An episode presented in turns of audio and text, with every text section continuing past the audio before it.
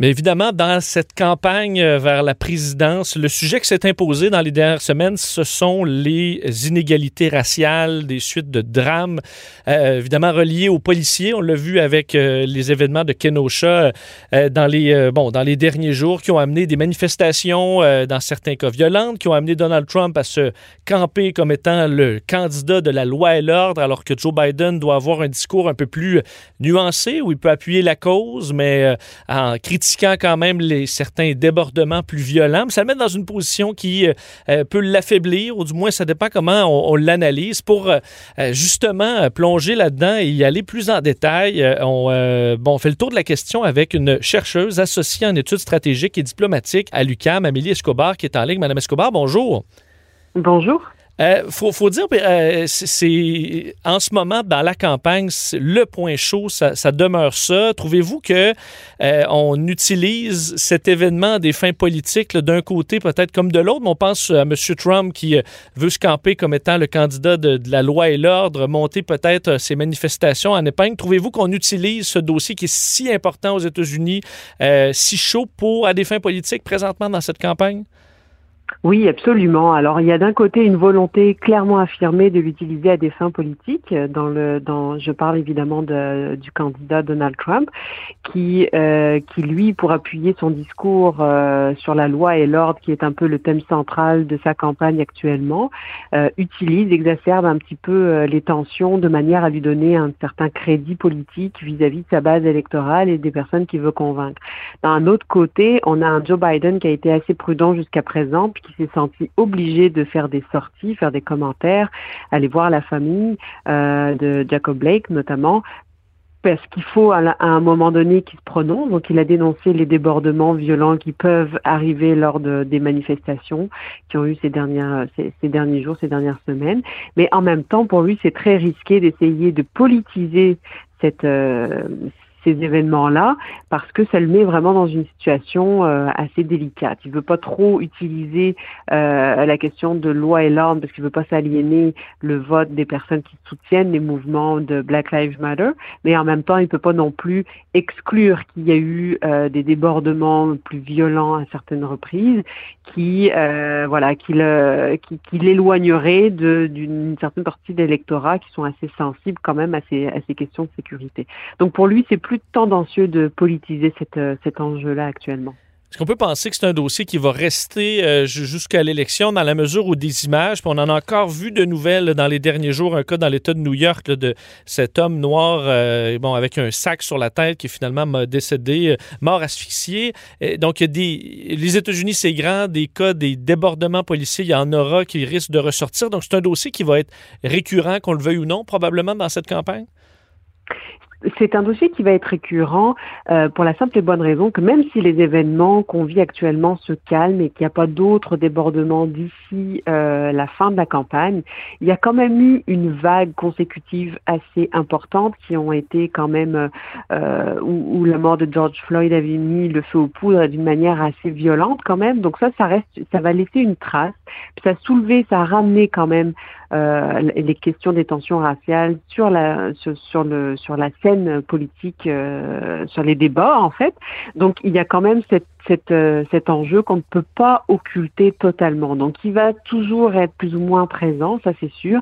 Et étant donné que Donald Trump, qui ne peut pas jouer sur l'économie pour l'instant pour essayer de faire prévaloir sa campagne et sa force, il va quand même utiliser la loi et l'ordre. Et la loi et l'ordre passent beaucoup par des, euh, des exemples de, de, de débordements comme on peut le vivre aujourd'hui. Donc, euh, ça va être alimenter les discours, j'en suis pas mal certaine, jusqu'à la fin de la campagne. Alors, avec un intérêt plus ou moins prononcé dépendamment de l'actualité.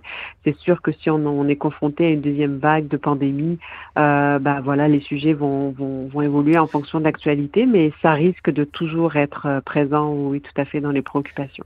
Vous êtes spécialiste dans ce dossier-là euh, aux, États-Unis. Si on va vraiment dans le cœur du, problème, on a l'impression, euh, je, me dis, les gens dans les années 60, 70 devaient vouloir voir le progrès social comme étant quelque chose de, on dirait, qui ne s'arrête jamais.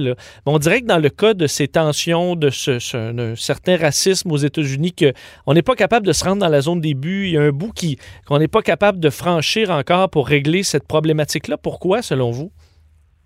Alors il y a un problème un peu de, de je vous dirais, de, de, changement de mentalité qui est un petit peu plus lent que les, euh, les changements législatifs. À savoir qu'il y a une, avancée significative qui a été faite donc avec les votes pour les droits civiques en 64 et 65, qui a permis donc une citoyenneté de plein droit aux Afro-Américains.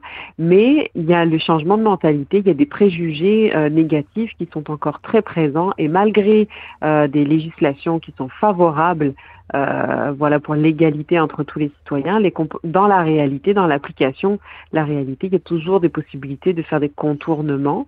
Donc c'est ces, ces, actes-là, en fait, qui sont pénalisants et qui contribuent à marginaliser une partie donc de, de, de la population, dont les, les Afro-Américains et d'autres minorités ethniques sont, sont plus victimes.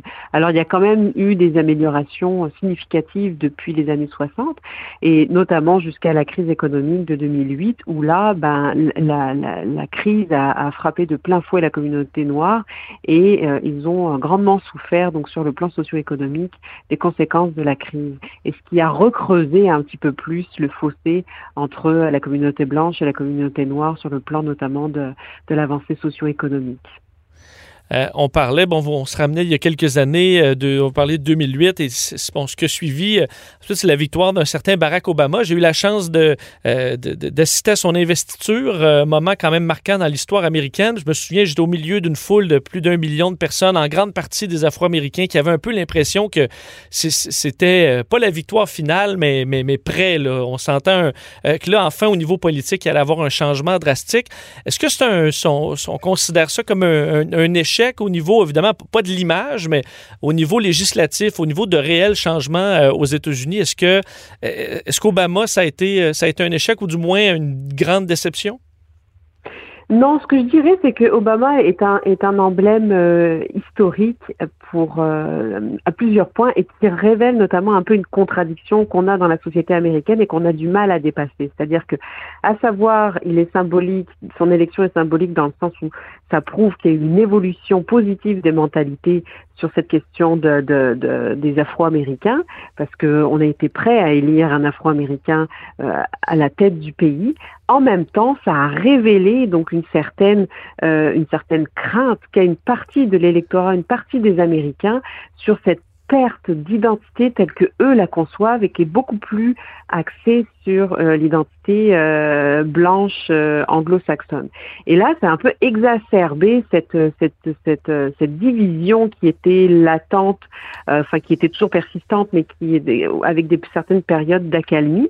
Donc là, il y a eu un peu une résurgence de cette division dans la société, avec la naissance après du Tea Party, comme on comme on l'a vu, et un parti une, une partie de l'aile républicain qui qui a commencé à se radicaliser et notamment sur des questions d'enjeux d'enjeux si euh, Donald Trump l'emporte, euh, ce qui est quand même encore possible, on se souvient euh, qu'on avait une surprise quand même pour la plupart en 2016.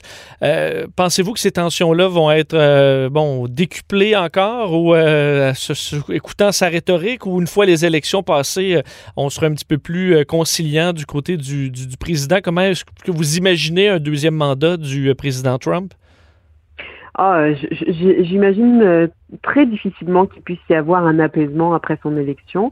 Et pour revenir à ses possibilités de gagner, euh, donc bon, bah, évidemment rien n'est joué encore, mais là où euh, ce que fait la force quand même de Donald Trump, c'est qu'en 2016, il avait réussi à remporter l'élection en, en, utilisant principalement la frustration de l'électorat démocrate qui, euh, qui finalement c'était qu'est-ce que vous avez à perdre. Aujourd'hui, ne pouvant, étant lui-même au pouvoir, ne pouvant plus utiliser euh, cette frustration réellement de, de, de, de l'électorat pour lui donner une chance, il va utiliser un autre élément qui est très mobilisateur dans les votes, c'est la peur. Et la peur, euh, utiliser les motifs, il y a quand même de grandes chances de mobiliser un électorat qui ne va pas voter rationnellement, mais va, va voter avec ses émotions. Puis là, c'est quelque chose qui peut être très porteur pour Donald Trump et pour lequel il faut extrêmement se méfier. Après, est-ce que la base à laquelle il est en train de parler actuellement et où ce discours va avoir une, résonance, est-ce que ça va être suffisant pour lui permettre de remporter l'élection? Pour l'instant, il est encore trop tôt pour le dire et il semblerait que ce ne soit pas le cas, mais on n'est encore pas à l'abri d'une surprise, euh, effectivement, cette année encore. On va le suivre dans les prochaines semaines avec attention. Amélie Escobar, c'est un plaisir de vous parler. Merci beaucoup. Merci beaucoup. Au revoir. Au revoir, Émilie Escobar, chercheur associé en études stratégiques et diplomatiques à l'UCAM.